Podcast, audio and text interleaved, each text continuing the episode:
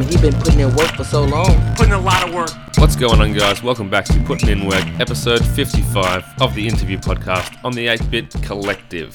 Thank you to everyone joining me, possibly for the second time. Last week's episode with Colin Moriarty definitely brought in a new audience. It was my most popular episode by far. I had over a thousand downloads. I'm proud to say that it charted in the business and careers iTunes charts which is a first for this show. And uh, if you're one of the people that tuned into that one and subscribed, welcome back. Hope you stick around. Speaking of iTunes, the review of the week goes to Scutlet, who says, So many great guests with great stories. Can't wait to see what's next. Thank you very much. And what's next is Gareth Collerton, the Wishart Gallery director down in Port Fairy. Also, a brilliant artist in his own right. He's created comic books, he's talented painter, He's worked in film, even with uh, Romper Stomper, the Russell Crowe movie from the early 90s. And yeah, just done a bit of everything. And one of the most impressive things is that he's found a way to turn art into a career for a long period of time, uh, to the point that he can, you know, support his family, which is something you can't say for a, lot of people that pick up art as a hobby and can't find a way to make that happen. Uh, one of the most interesting things, and probably what prodded me to get him on the show, was I really wanted to talk to him about this exhibition he did based around archaeological, historical interpretations of Star Wars. It was a concept that he came up with exploring, I suppose, historical artworks through the lens of what if Star Wars existed 6,000 years ago and how would that have manifested in the art of the time? And a really interesting concept that he was able to pull together with some local artists and it caught a fair bit of attention in the media. So we talk a little bit about that as well as what it takes to make a career in the arts. I hope you enjoy this interview. It did take place inside the art gallery, so people were wandering in and out as we were talking. I had to edit around that a little. It's a bit echoey, but I'm sure you'll forgive that because it's a great interview from a really intelligent and interesting person. It's Gareth Colleton. Enjoy the show.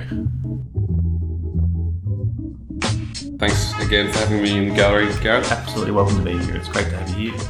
Yeah. Nice. You get to show you what show off the little gallery. Yeah, and you've got a couple of pieces here. Is it? It's mostly local pieces. There's no real rule to what we do. We're always on the lookout for new artists. Uh, there's usually some sort of local connection. So whether the people did live here, do live here, are married to someone from here, Hmm. holiday here, there'll be some reason that we've come across them. Sure. And generally within the region. So a lot of the artists are within 100 kilometres of here. Right. But then there's Melbourne ones and all sorts.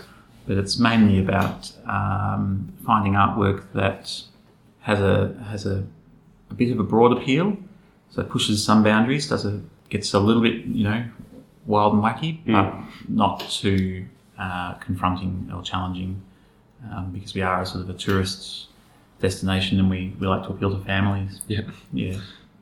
And is your are you like the curator or how do you? What's your title here? Uh, technically, it's director. Director. Yeah. yeah. And what's the difference? Um, I guess the director is is also the business manager, which is probably the larger percentage of your time when you run a small gallery on your own. Mhm. But obviously, you still do curating, so I still have to seek out the artists, uh, get the artworks in, hang the works, do the labeling, all that sort of stuff that a curator does, and try to make things make sense. So each room might have a bit of a theme to it. Because we also do antiques here, um, we have a bit of fun connecting themes across centuries, which I really enjoy. So you might find a 400 year old wassail bowl next to an artwork, a contemporary Australian artwork about drinking beer or cider. Yeah, Nice. which is really cool. That's good. So tell me a bit about your background as an artist. I know that you've had a lot of your own exhibitions. You're obviously a very, very talented artist yourself, but let's talk about how you got into it and then moved from not just creating art, but working in the gallery side of things as well. I come from a generation born in the mid 70s. I've, I've talked to a lot of artists of my vintage, and we were all sort of discouraged from being artists Yeah. across the board. Um, it wasn't seen as a viable career choice, and you were told to be sensible and get a real job, and you can do your art as a hobby. So I've made art ever since I was uh, every living memory. Um, my earliest artworks that my mother saved include a picture of me. So I did a self portrait of me standing in an easel, and my legs were actually made of wood, so they were kind of a part easel themselves. And down the bottom, in that big, thick blue pencil that we used to get back then, I wrote in really poor spelling, uh, "When I grow up, I will be an artist." It's funny. Yeah. So Do you think that the wooden legs was some kind of artistic meaning behind it, or was it maybe an accident? Yeah, me just being wanky and put, putting on some artistic. Yeah, Yeah. yeah, probably. I am an artwork myself. Exactly, So you were yeah, saying as a I'm- yeah. three-year-old. It's got shades of Pinocchio about it. Yeah. I don't, I, look, I don't know what I was thinking. It's probably drunk. Good. no, no um, so obviously it's always been Yeah. in me. The but once you hit secondary school, uh, not so much anymore. But back then, when you hit secondary school, that's when you had to start being serious, and you put you put aside the brushes and the pencils, and you stop being an art, art artist, which I find really weird looking back at it because we're encouraged, we're born artists, all of us are, and we're encouraged to be. And then, of course, as you hit your teenage years, that's that's enough of that now. You're, you're growing up. Stop stop the nonsense. Do something serious. And of course, uh, artwork is fundamental to, to our society um, and our culture. So it's incredibly important and shouldn't be regarded like that. Um, so I was pretty much put off it um, through year seven, eight, nine. Um, I got really bad marks. I got D's and E's in art, and I had a really bad relationship with my teacher at the time. Um, she thought I was a bit satanic. I think I was a bit dark, and um, Why, why is that? oh, I just I loved What you like drawing? yeah, I loved playing Dungeons and Dragons, and I loved reading science fiction and fantasy books, and I was, I was drawing sort of demonic-looking things, Right. and elves and fantasy, Lord of the Rings, Books and that kind of thing. Yeah, yeah. So you know, nowadays it's I think it's the most second most popular book in the world, but but um, yeah, she she found it a bit confronting or something. I don't know. Uh, it was a I moved to a school and found this teacher Terry Sellers, who was a massive influence and really encouraged me to be an artist. And uh, from then on, I was unusually busy. what are the chances? And they- just about predict it, couldn't you? And that inspired you to actually produce artwork that was better, I imagine. Yeah, it did. It really did. Yeah, so you spent a lot more time researching and learning techniques and things. And then there was also a community arts officer then. This was the 90s now. And community arts officers were a thing. So they, um, the councils would all employ someone to actually drive arts projects in each municipality or shire. Okay. So the arts officer encouraged me to do you know, parades and uh, murals and that kind of thing. So from the age of about 15 onwards, I was actually getting out there a bit and doing stuff. Um, I remember going to the pushover in Melbourne with a big, big mural that I'd made, um, watching you know the Hard-Ons and Yeah. Frente and all these bands um, as a result of, of art. Yeah, so that really changed the way I saw it. And I, I um, pursued it. So when was it that you realised that art could be a career more than just a subject at school? Yeah. So I guess the next major step, because even then I knew that there were careers available in the arts. So I looked at film. Um, I did some work experience with a guy called Peter Stubbs, who does special effects. We worked on Romper Stomper and Spotswood and some really amazing films. Um, but it wasn't yet clear to me that you could be an artist, you know, a fine artist as a career, which I now know you absolutely can. Although I suppose it is it takes a certain level of dedication, that's for sure. And I think a, a, it's safe to say a long apprenticeship period where you don't earn much money. But it was actually going to London, I think, that really cemented in my mind that you could make this work. Uh, so when I got there, I worked in art galleries as a security guard, and I worked at NBC, the American TV station, but they've got a London bureau. Right. And I worked in there, and I just got to meet a lot of amazing people, um, a lot of my idols actually, a lot of people that I really, really admire and respect. And it was just everyday, an everyday Anyone, occurrence. anyone worth name dropping? Oh, one of them's actually one of them's actually. I look back and kind of. It's got a very different flavour about it now, but I did meet um, Harvey Weinstein, Okay. Well, and he, he always told you know he told me he owed me a favour, and I always meant to call that favour in, but I think I've missed my, my chance. yeah, you may have just missed the boat. on that one. Yeah, I did him a favour, and I kind of regret it all. But anyway, um, I also met Neil Gaiman. Um, I spent a day drawing with um, Dave Gibbons, who's the artist of The Watchmen. Oh, cool. Yeah, Wow. so we sat in the pub one day drinking beer and drawing together. Um, so stuff like that makes it so much more tangible, so much more real and achievable because you you see that these are just regular people and um, they don't have some sort of incredible aura about them. They've just worked hard, right? They've just worked hard. Yeah. That's a big part of it. Yeah, it's a massive part of it. And that's what I do now. I work really, really long hours. Um, I had Christmas Day off and I had three days off at Easter. and they're my days off for the for 2017. But it, it, that's not having a sook because it's awesome work, and I'm very privileged to have this kind of work. I work in what I love, so the delineation between what is work and what is a hobby I would enjoy doing anyway is a bit blurred. It's good. Yeah. It's a good way to be. So when was it and what steps did you take that actually turned you into a professional artist rather than someone doing it as a passion or as a hobby? Sure. So it was further study at uni to really get an understanding of the concepts behind what I'm making. Mhm. And it was also business. So I actually did the NEIS scheme that the Australian government offer. So I, um, when I finished uni, I immediately applied for the dole on that day. So I was on the dole for a day, and uh, that allowed me to apply for the NEIS scheme. So I set up a business at the same time as um, finishing off my studies and um, opening up my first sort of gallery, little, little tiny gallery in Warrnambool. That was probably the time where you have to really you make or break. So you have to push through and you have to make it work, or you're, you're stuffed. And I think that motivator is also a really um, important driver. Um, the, the, the fear of failure, you know. And I had children by then, so just you know had to make it work. Um, so I think all of that pushed pushed me to, to for it to work. And then I suppose the next major event was when the culture of Warrnambool started to dissipate. Music venues started dying. There was just nowhere to congregate. There was no studios. A lot of the independent galleries were shut. Everything just seemed, and the uni was closing down the arts courses. TAFE was closing down its art um, centre. We're talking kind of like 10 years ago. Yeah. It was a really awful time. So Warrnambool went from being one of the, you know, I think one of the best cultural centres in Australia for its size. You know, it's it hits above its weight by far per capita to any of the capital cities. You know, the amount of amazing people yeah, in the arts. I mean, you know, fashion designers, broadcasters, actors, um, comedians. You know, everything that's coming out of Warrnambool is amazing, and for just a small little regional Yeah, centre. Yeah, but um, that was all in danger of waning. So um, a bunch of artists got together and decided to do something about it and began the F project. And I think that was also, although it was all volunteer, and I still volunteer a lot of my time to those organisations. Um, it there is a kind of a it's kind of a personal payoff in that you you meet a lot of people. You're very well um, embedded in what's going on.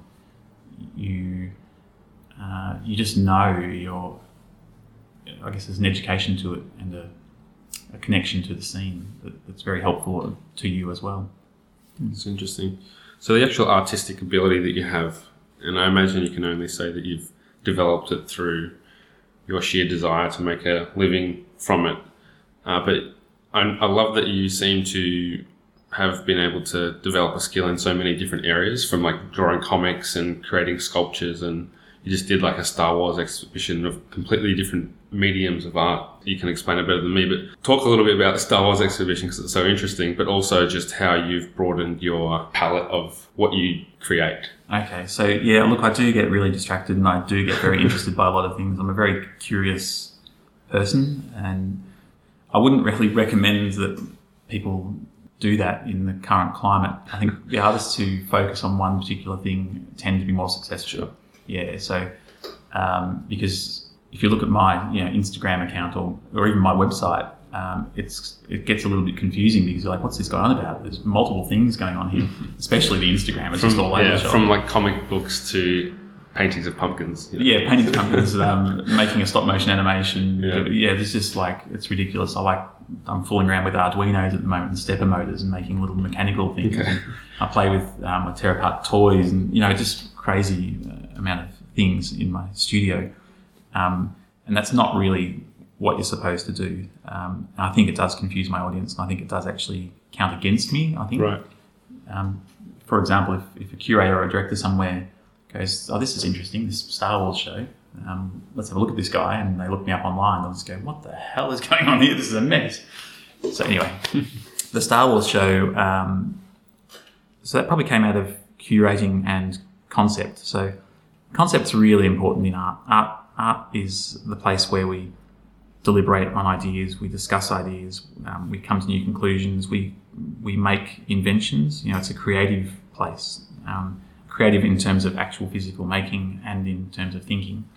And it's often the the cultural leader. It's where um, It's where we critically analyze things in our world, discuss them together, and then come to new conclusions. So it's really important. And uh, I went through a, a period where I was an actual curator in a public gallery, and that stuff was probably more important more important to me at that time than just painting in my studio for the fun of it. So the Star Wars one had some really big concepts and some really personal concepts. It was about my childhood. It was about what appealed to me, what still lingers on from my childhood in my adulthood. It was about um, history and how history is not written in stone. Um, as a child, that was a really big epiphany, like understanding that two plus two equals four, no matter what classroom you're in. But the history of the Middle East changes depending on what classroom you're in. Yeah. so that was a really weird thing to try and get your head around as a child. Like, why does history keep changing depending on who's telling it? You know, some people told me that the world was 6,000 years old. Others said it's four and a half billion years old. Yeah. And I, how do you make sense of that as a child? And so that's what the show's really about. But um, I do the vehicle for talking about the history and the religion and the mythology comes in the form of Star Wars, which was a childhood, you know, thing that I liked. Um, I've done other series though on Australian rules football, talking about the same stuff but using football as the vessel to talk about this sort Right. of stuff. And I want to go back to that football series actually. Interesting. Yeah, so it doesn't have to be science fiction or anything. It just, it, for me, it just needs to relate to my time on Earth and my history, and I kind of use that to make sense of it in, in my own head. So the Star Wars show, yeah, I went and found. I just asked around, I asked different people, you know, what would you, what, what could you imagine if Star Wars had been around for the same period of time as the um, Judeo-Christian belief system? Hmm. you know, what would you? So let's say Star Wars was around in Africa four thousand years ago, or in Egypt.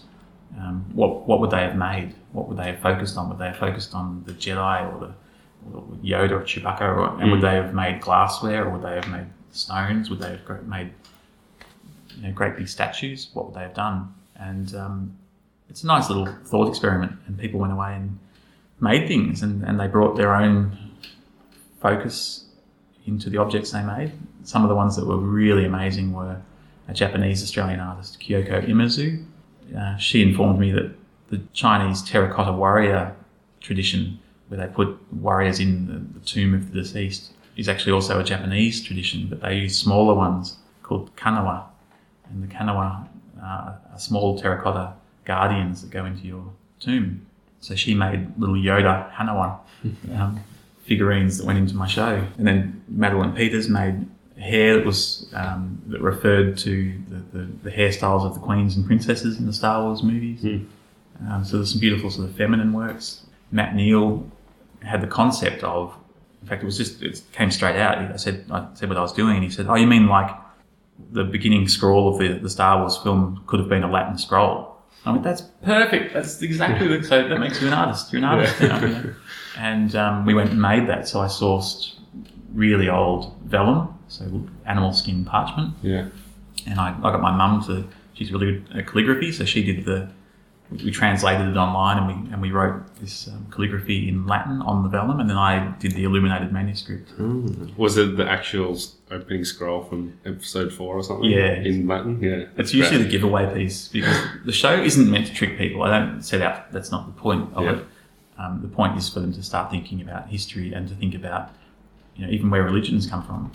There's three thousand deities that humans believe in, and every person that believes in a deity believes that two thousand nine hundred ninety nine of them are completely wrong, but theirs is absolutely right. You know, it's just to, to you know provoke a little bit of thought about that kind of stuff. I like the Darth Vader helmet as Yeah. what was that one? Because I, I know that I think it was inspired in the films by the samurai helmet, and then it was kind of like flipped back on that in itself, wasn't it? It was. It's. It's. Yeah. Because of course everything. Um, you know, Aristotle pointed out that everything is inevitable based on everything that has happened before it. You know, you can't stop the next thing happening. It's going to happen. It's going to be the exact shape that is available to that thing based on everything that's happened before it. And um, Star Wars has got that huge wealth of, of influence that George Lucas had tapped into westerns and, and samurai culture and all sorts of amazing stuff. Um, and yeah, I tapped back into that. So that was each piece is kind of a little bit different in the way it's put together. That was actually my design, so I drew that on paper and gave it to a carver, a woodworker, and he carved it. Um, so it's got Japanese influence, samurai influence, but it's also got um, kind of African. It's all sort of pseudo too. I don't um, tap into those things too greatly, and I'm also aware these days it's very fraught to do that because you can be charged with um, cultural appropriation. Yeah. Yeah, but hopefully I'm doing it in such a way that we can talk about it without without me actually committing that crime. I think you can get away with it with Star Wars. Did that catch a certain amount of attention just because of the novelty factor of being attached to Star Wars?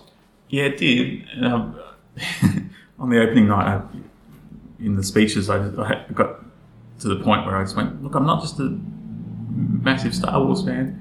So, um, a lot of people just, I don't know. When, when I did football, nobody said, "Oh, Gareth's a massive football fan." But when I used Star Wars, everyone's like, "Oh, he's a massive Star Wars fan." I'm a fan, but I'm a massive, nor- but massive nerd, broadly speaking. Like, Yeah. I, I'm a, a nerd of, of history and religion and science fiction and books. And, yeah, Yeah, no, that's interesting.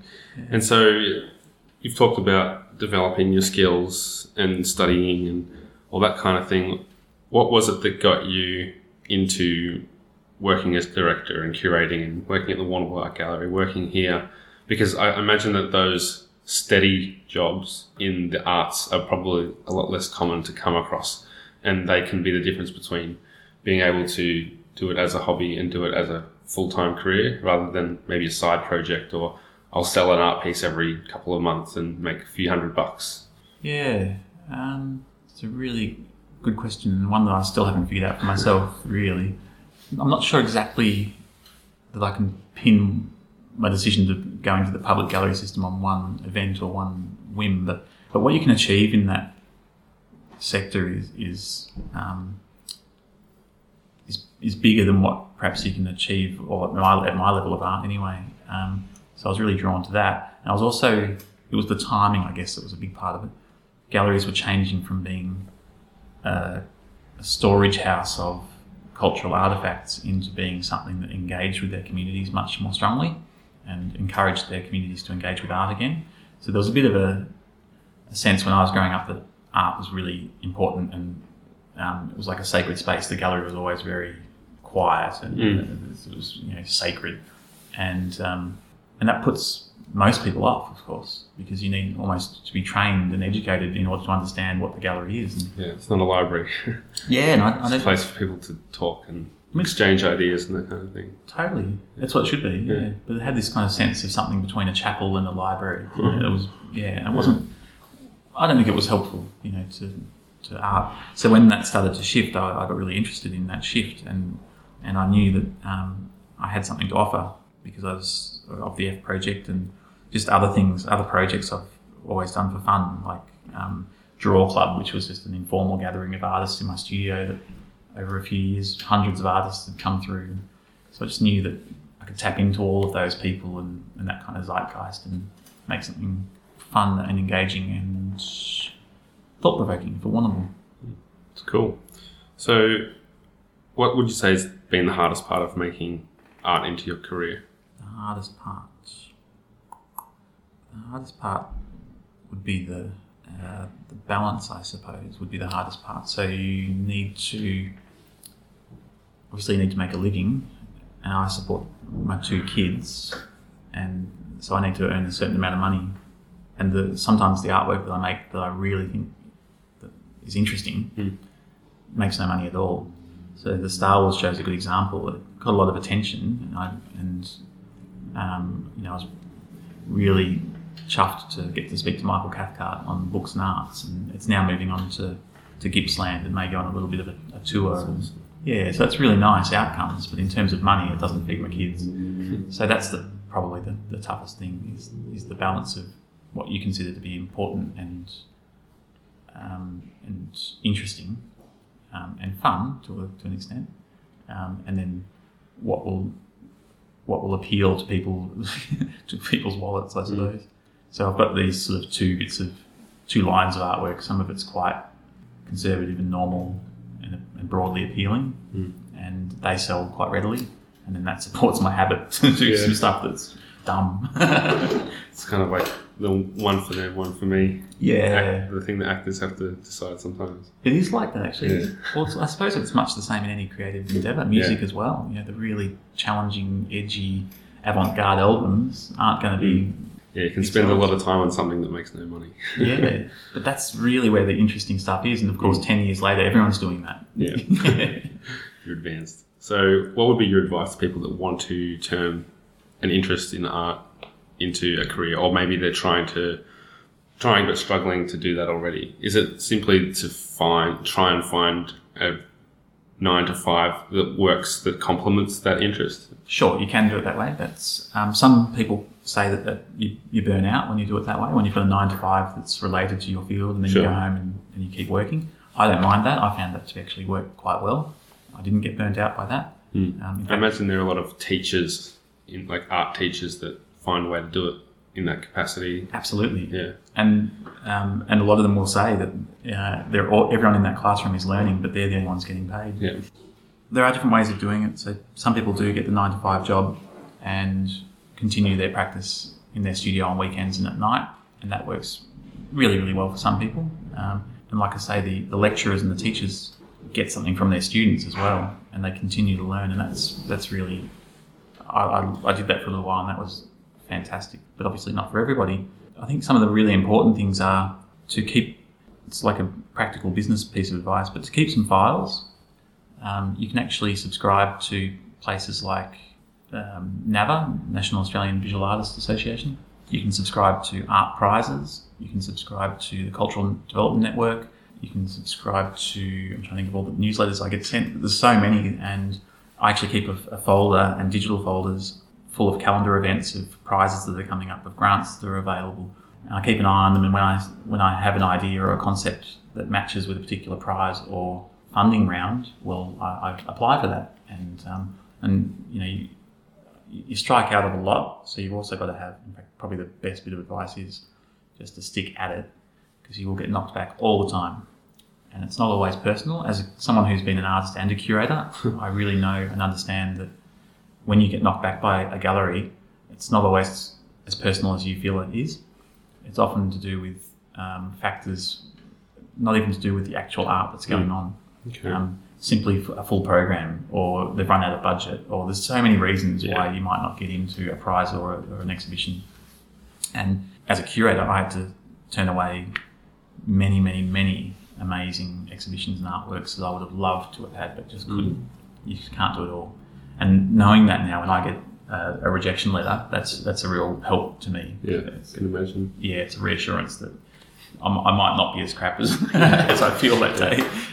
What about for the people who are just trying to sell their first artwork or trying to get that, you know, every couple of months they might sell a, a piece? Is there something to elevate yourself into the professional level? Um, I think it's keeping an eye on. This is really hard, this one, because um, I look back at when I was trying to start off and my work was terrible. and I don't even understand what I was thinking, like why I thought I was ready. I wasn't ready. Right. Um, but how do you describe that? You know, you need to be ready. You, your work needs to be ready. It needs to be of the of the standard that you're pitching at. Um, so there's many many different venues catering for many many different things. But if you're, I I get people at, at the gallery here just bowling into the gallery with a folio and saying, "Can I have my work in your gallery?" So they literally just come straight up to me and say that, and um, they haven't looked at my gallery. Hmm. They don't even know if, if their work is going to fit in here. Um, they don't know that we're the right. They know nothing about us, but they just know that they want to get their work out there. And I understand that drive absolutely, but um, I think you need to know what your market is, where you're aiming at, what your motivation is. Is it just to make money? Is it is it um, some artists make things and never sell them, refuse to sell them. You know, is that what actually? Maybe that's what you're actually needing to do, or maybe you just want to show and not make profit out of it. It's a whole other game when you have to make profit. Um, so that's a long. It's a it's a bit of a complic- complicated world, but you do need to be prepared for if it's a financial goal and you want to make a living out of this. You are in for a long apprenticeship. You do have to um, get a serious body of work together. Um, now that might just be one show, which might be ten pieces, or it might be a full, you know, body of work of, of multiple shows before you start applying to galleries. Uh, if you start to apply to galleries with a little bit of this and a little bit of that, um, or here's everything I can do from drawing to lino prints to oil paintings to sculpture, it's just going to be confusing to the gallery. You really want to have a really solid core group of work that, that makes sense together in the one room, like any exhibition. Sure. Yeah. That's good. So, last question for you, Gareth. If you could do anything and know that you wouldn't fail, what would you do? If I could do anything and I wouldn't fail. Is this the question you ask everybody? Yeah. Yeah. It's the closer. yeah, wow. It's a ripper, isn't it? If I could do anything that I wouldn't fail, what would I do? Um, well, my, my ultimate goal, the, the, the thing that drives me, and I'm only chipping away at it in everything I do, but I want art to be, I want to remind people of how important it is. So if there was a simple way of doing that, of hmm. reminding the whole world of how important this stuff is, you know, you, if you imagine the world without the arts, it's a very, very, very different place. Very bleak. Yeah, very bleak. I think And one of my recent guests said he wasn't even an artist, and he said that every like civilization that crumbles, the arts are the first thing to go. They like it's the first sign that things are going bad. it's interesting, isn't it? Yeah. And it's the same. And every time in every budget here in Australia gets cut, it's the arts that go first. And yet you also think by the same token of all the remnants of civilizations of the past that are gone. Well, mm. what's what's the thing that's left? Yeah. It's the arts. Yeah, that's right. It's the architecture. It's the cave paintings. Yeah. It's, it's the arts, uh, and the music. You know, that's handed down. The stories are handed down. Hmm. It's not the it's not the accountant and the takeaway shop and the the, the remi- remains of these ancient civilizations. It's the arts. So I find that really it's a strange paradox, isn't it? It is. First thing to go and the last thing to stay is the arts. It's good. Might, we might leave it there. Thanks for that. No worries, John. Yeah, that was good fun. Thank you for listening. That was Gareth Colleton. You can check out some of his great work at garethcolleton.com. Get out to his art gallery in Port Fairy. If you ever find yourself in the southwest region of Victoria, you can find everything about putting in work, including merch and previous episodes at atebit, that's A-T-E-B-I-T dot net slash P-I-W. Don't forget to leave an iTunes rating and review if you've enjoyed the episode. You can find me on Twitter at Johnny himself. And until next week, keep putting in work.